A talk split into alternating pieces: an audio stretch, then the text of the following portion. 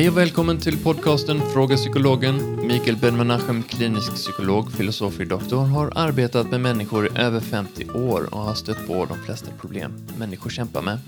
I denna program besvarar Mikael lyssnarnas inskickade frågor. Själv heter jag Kalle Tordenberg och är med och läser upp frågorna för Mikael. Hej Mikael! Hello! En, eh, ett ämne som är populärt är ju samlevnad och relationer. Par, parrelationer för att vara eh, mer specifik. Så jag tänkte fråga dig om tre tips för relationer eller parrelationer. Okej, jag har inte räknat upp alla mina tips men eh, Mm. man kunde kanske eh, börja med en fråga. Varför? Varför vill man leva tillsammans någon annan? Det, det kan ju vara en hygglig fråga. För att eh, man skiljer ju mellan eh, upplevelse, sexualitet och eh, kamratskap. Och vänskap. Dessa ämnen tillsammans har en beteckning som parrelation. Jag ger dig lite exempel. Mm. Jag är en rätt så eh, känslig natur. Och det är sådana saker som du kan säga till vem som helst. Och är du känslig? Jajamensan. Så det finns inte någon som ska säga jag är, jag är helt okänslig. Och, och, och det betyder helt enkelt att eh, jag är romantisk. Vad betyder romantisk? Eh, det här kommer ifrån att eh, jag är ensam barn. Och det är därför väldigt viktigt när en psykolog ställer frågor att veta om klienten man pratar med är ensam barn eller har syskon. Om de här syskonen är pojkar eller flickor. Och var han befinner sig i syskonskaran. Det är enormt viktigt för att det är stor skillnad hur föräldrar behandlar de äldsta barnen. Och det är stor skillnad om det här äldsta barnet är en pojke eller flicka. Utan att de egentligen vet om det många gånger. Eh, och de får ju helt andra uppgifter och eh, växer upp ett helt annat sätt. När minsta barnet Stellan får den uppgiften att ta hand om sina mindre syskon medan föräldrar har något annat för sig. Ja. Bara ett exempel. Eh, hur som helst så jag är ensam barn och en pojke som jag antar att jag är. Ja. Och eh, det, det omedelbart efter födseln bestämmer min position. Alltså jag är ensam barn. Eh, Mina föräldrar har en, en, en viss typ av koncentration på mig. Väldigt viktigt att veta hur gamla mina föräldrar är. För att en 25-årig pappa beter sig helt annorlunda än en 45-årig pappa. En 25-årig mamma beter sig helt annorlunda än en 39-årig mamma. Det är bara så. Och eh, mitt beteende och mina första upplevelser av, av livet och, och eh, människor omkring mig är helt beroende av det här.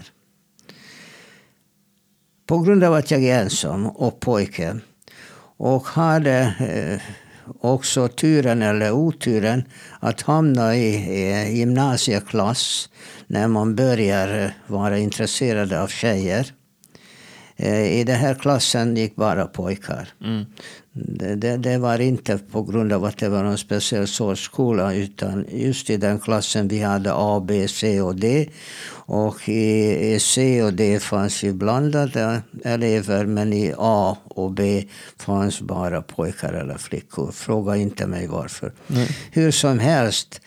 Eh, jag kunde inte se mina mindre syskon, jag kunde inte spionera mina äldre systrar.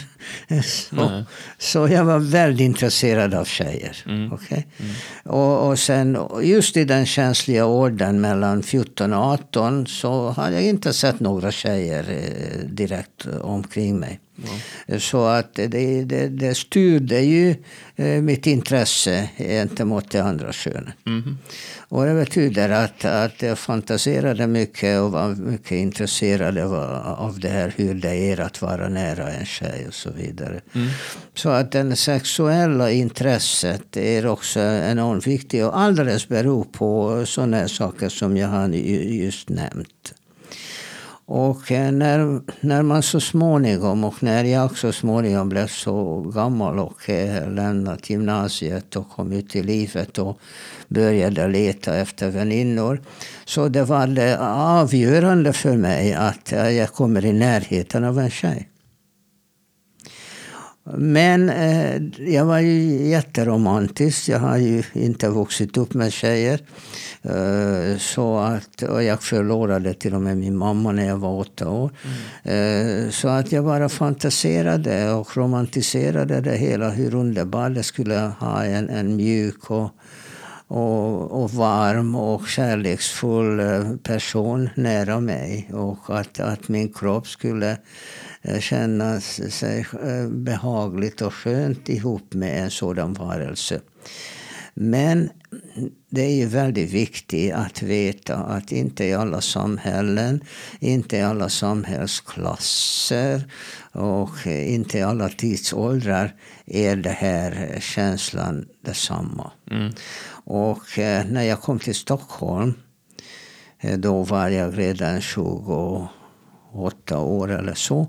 Och då fanns ju eftermiddagsdanser eh, med stor orkester. Och eh, de här danserna kunde man bjuda upp tjejer och eh, börja prata med dem och så vidare. Och eh, jag kommer väl ihåg, jag skäms inte att berätta om det, att eh, jag träffade en tjej på en sån här dans och eh, hur som helst det visade sig att hon bodde i samma eh, samhälle som jag. Jag bodde då i Kallhäll i närheten av Stockholm. Så att vi åkte tåg tillsammans och hur som helst så hamnade vi eh, i samma säng. Och för mig det var ju rena himmelsriket. Jag har aldrig varit med om något sånt. Och på morgonen eh, så tittar jag på den här tjejen som ligger bredvid mig i sängen. Och jag säger till henne, förlåt, jag vet inte vad du heter. Ja. Och vet du vad hon svarade? Nej. Det är inte viktigt. Mhm. Och det, det levde med mig under hela mitt långa liv. Mm. Hur kan man skilja en sexuell upplevelse från kärlek och gemenskap och värme och vänskap och kamratskap? Mm. Jag har inte fattat det sedan dess. Och det har blivit väldigt populärt under tiden. Ja, det var bara sex. Ja, det var bara en sexuell kontakt. Inget annat. Mm. Och jag har fortfarande väldigt svårt att förstå det här. Men det är vanligt. Till och med så gör man någon sorts sport av det här. Och när man letar efter någon att leva ihop med. Det är klart att sexualitet är viktig. Det är inte att nonchalera. Men att skilja det här ifrån vänskap och kamratskap och gemenskap. Det är, det är dömt för misslyckande. Mm. Och hittills, eller åtminstone, ja, när jag frågar mina patienter var har ni träffat eh, era respektive, ja då brukar de säga att kanske dansade på Rondo eller på Liseberg eller på disco. Och så. Men de här patienterna, de är äldre. Eh, om man ju frågar eh, dagens ungdomar, ja då blir det Tinder eller något sådant. Eh, dating sites. Och det här är en enorm skillnad. För att de som träffades på Rondo eller eh, Liseberg där var just den här sexuella spänningen, det första eh, som eh, Eh, kanske väckte intresset hos både flickan och pojken. Att vad skulle det vara om vi kunde slå ihop våra påsar? Det att, att de dansade, att de kände varandras kroppsvärme och doft och allt det här. Eh, mycket spännande och intressant. Men det var alltså en ren sexuell upplevelse. Och sedan eh, så kanske blev det en sexuell upplevelse, kanske inte. Eller stannade de vid en punkt. Det lite beror på eh, var vi befinner oss i historien. Men oavsett eh, så kan den här kontakten utvecklas sedan till någonting mycket bredare, mycket eh, finare och eh, utvecklas i gemenskap. Eh, det var den varianten. Sällsynt idag faktiskt. Det finns inga tillfällen. Utan eh, då går vi över till det som är faktiskt vanligast i världen. Nämligen att man matchar. Mm. En pojke och en flicka. Nu har de fortfarande samma romantiska och kärleksfulla drömmar. Självklart. Men ändå det finns en hel del grundvariabler som föräldrar eller uh, dating sites, uh, organisatörer och andra som är, är experter på det här försöker matcha. Så de försöker matcha ihop en, ett par. Och där finns ju en del grund... Uh, uppsättningar som eh, kan vara gynnsamma för att dessa två människor kanske kunde eh, trivas ihop. Och det kan ju vara ålder, det kan vara utbildning, det kan vara eh,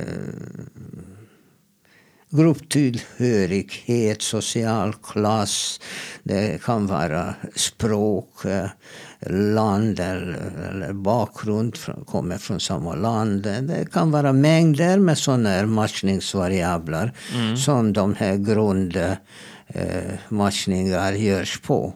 Men resten, resten är ju helt personlig.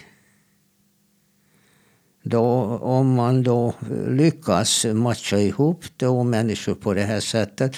Där finns en, en rätt så bra grogrund rent statistiskt. Att, eh, att man ser att dessa två människor kommer från liknande världar. Man brukar säga att, att motsatser eh, dras mot varandra. Och det förekommer, men inte så ofta. Mm. Jag tror ändå på att människor som har mängder med grundvariabler som är eh, matchade, de har större chanser att bli ett par. Och eh, tyvärr så de flesta, av någon anledning som jag inte vet, utnyttjar de här eh, datingsajterna inte seriöst. Utan de tycker att det är kul att korrespondera lite. Att eh, de får någon sorts eh, spänning av det här. Men egentligen, antingen är de rädda eller ointresserade att verkligen börja och utveckla en relation. Men när de har en sådan önskan, då är det inget problem att, att hitta någon. Och där har vi två människor som är ihopmatchade och sitter och dricker kaffe första gången och tittar på varandra och ser hur den andra ser ut och hur de verkar. Eh, det finns ju mängder med saker som en gammaldags spågumma skulle kunna tala om. Bara en, en handskakning kan ju avslöja en hel del av en människa. Men oavsett så, så börjar de prata med varandra och liksom som boxarna i ringen liksom känna, känna liksom varandra, vad den andra går för. Mm. Eh, och eh, det kan hända att de till och med får en sexuell relation. Men på grund av att, att eh, de är matchade så händer det att de, de kommer från samma eh, grupp, samma socialgrupp, eh, samma intressen, eh, fritidsintressen, yrkesintressen, eh, språk, eh, mängder med saker som gör att de har på en gång en hel del gemensamt. De kanske till och med känner samma människor så vidare och, mm. och eh, kan börja och umgås med, med sina vänner som är varandras vänner också och så vidare vidare. Så då är grund, grundförutsättningarna är mycket goda. Men nu kommer den riktiga frågan. Mm. Har man då verkligen en önskan att, eh, att få leva ihop med en annan människa så måste man vara beredd på en ordentlig mängd av anpassningsförmåga. Mm. Utan det här går inte. Så att vi hade ju två svar redan. Varför? Anpassning. Mm. Nu kommer resten. Mm. Det är nämligen så att när vi träffas, oavsett om vi är jättebra matchade. Vi gick kanske en bättre dating än Tinder. Vi gick till en riktigt dyr sådan som gör ett ännu bättre matchning. Så vi är eh, jättebra matchade. Och vi är verkligen intresserade av att eh, bygga upp någonting gemensamt. Mm. Då kommer det, det riktigt personliga och det är det, det, det är det som är så svårt. Oavsett matchningen så har vi en hel massa ändå i våra personliga ryggsäckar om hur man gör saker, hur man tänker om vissa saker och hur, hur man löser vissa saker, hur man ställer sig till vissa saker. Och hon har en, en, en, en ryggsäck också med sig. Och så kommer ni bägge till den här punkten med era riktigt välfyllda ryggsäckar som innehåller mängder med vanor och sätt och uh, bedömningar och, mm. och så vidare. Mm. Och sen om ni börjar och om ni fortsätter och, och uh, umgås att börja och fylla också en ny ryggsäck, en tredje sådan. Och där finns bara saker som ni gemensamt samlat. Mm. Och det här är oerhört viktigt. Och anpassningsförmågan betyder, och det har jag lärt mig i Sverige, och det här är en av grundsatserna jag har i livet. Mm. Att eh, trots att du vet att du har 100 procent i rätt, trots att du vet att du har rätt, så kan du aldrig ha så mycket rätt att inte den andra också har lite. Mm. Har du den grundinställningen att det är enbart du som äger sanningen. Att kanske den andra också har lite sanning. Då har du mycket goda förutsättningar att kunna fortsätta gemensamt. Mm. Och det skulle vara den tredje punkten. Att även om du är helt säker på att du har sanningen så förneka inte att den andra också har en sanning. Och i så fall så går det att titta på de här två sanningarna och kanske eh, låta dem växa ihop, smälta ihop eller hitta en helt ny sanning som passar för er båda. Mm. Ja, att umgås med folk som vars välbefinnande grundar sig på att de alltid ska ha rätt är ofta rätt ja. odrägliga alltså, att vara med. Alltså matchningen är viktig. Verkligen. Den personliga dragningen den sexuella känslan att, eh, att den här människan, eh, ska vi säga, äggar mig. Eller, eller eh, jag känner mig behagligt, rent kroppsligt, att vara nära henne. Mm. Och det betyder inte om hur vacker man är.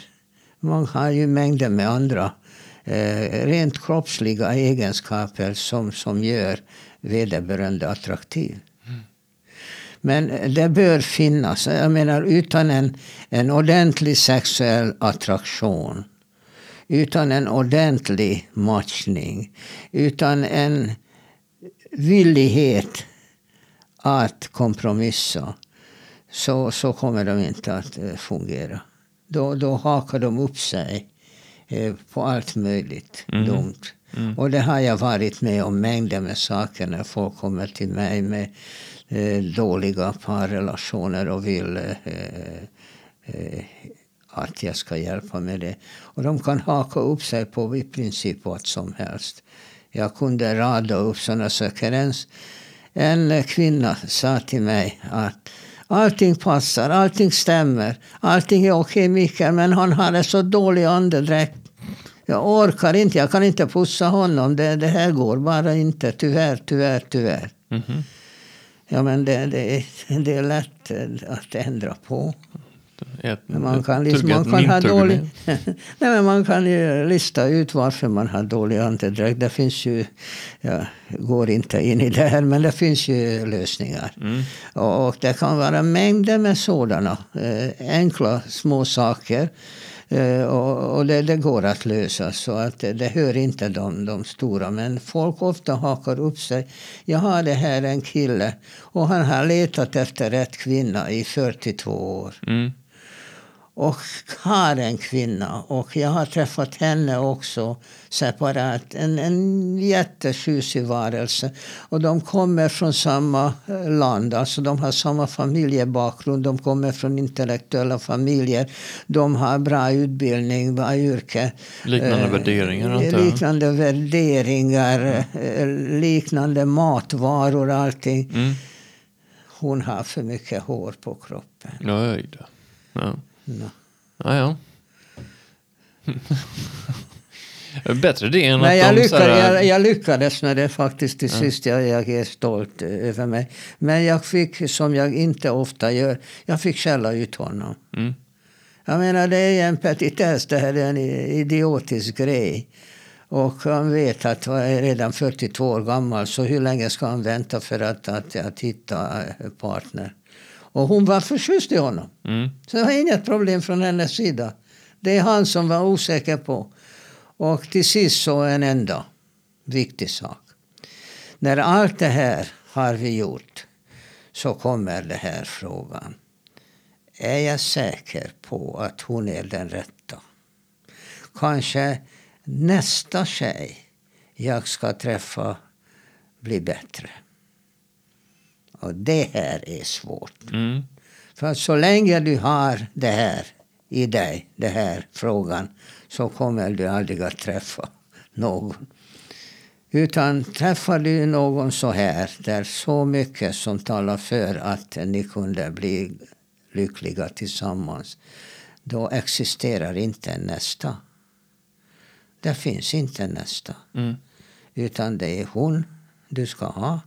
Och det är ni gemensamt kommer att bygga familj och leva lyckligt tillsammans. Det finns inte någon nästa. Blir det nästa så är slutmäktenskapet eller samlevnaden. Det är bara så. Mm.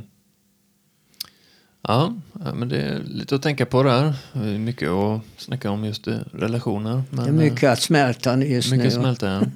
Okej. ja, men jättebra. Vill ni veta mer om sånt här eh, och följa Mikael på Instagram och Facebook så är det bara att söka upp honom på eh, via Fråga Psykologen i sökfältet. Eller helt enkelt mejla via fragapsykologen.gmail.com. Tack så mycket Mikael. Tack ska du ha.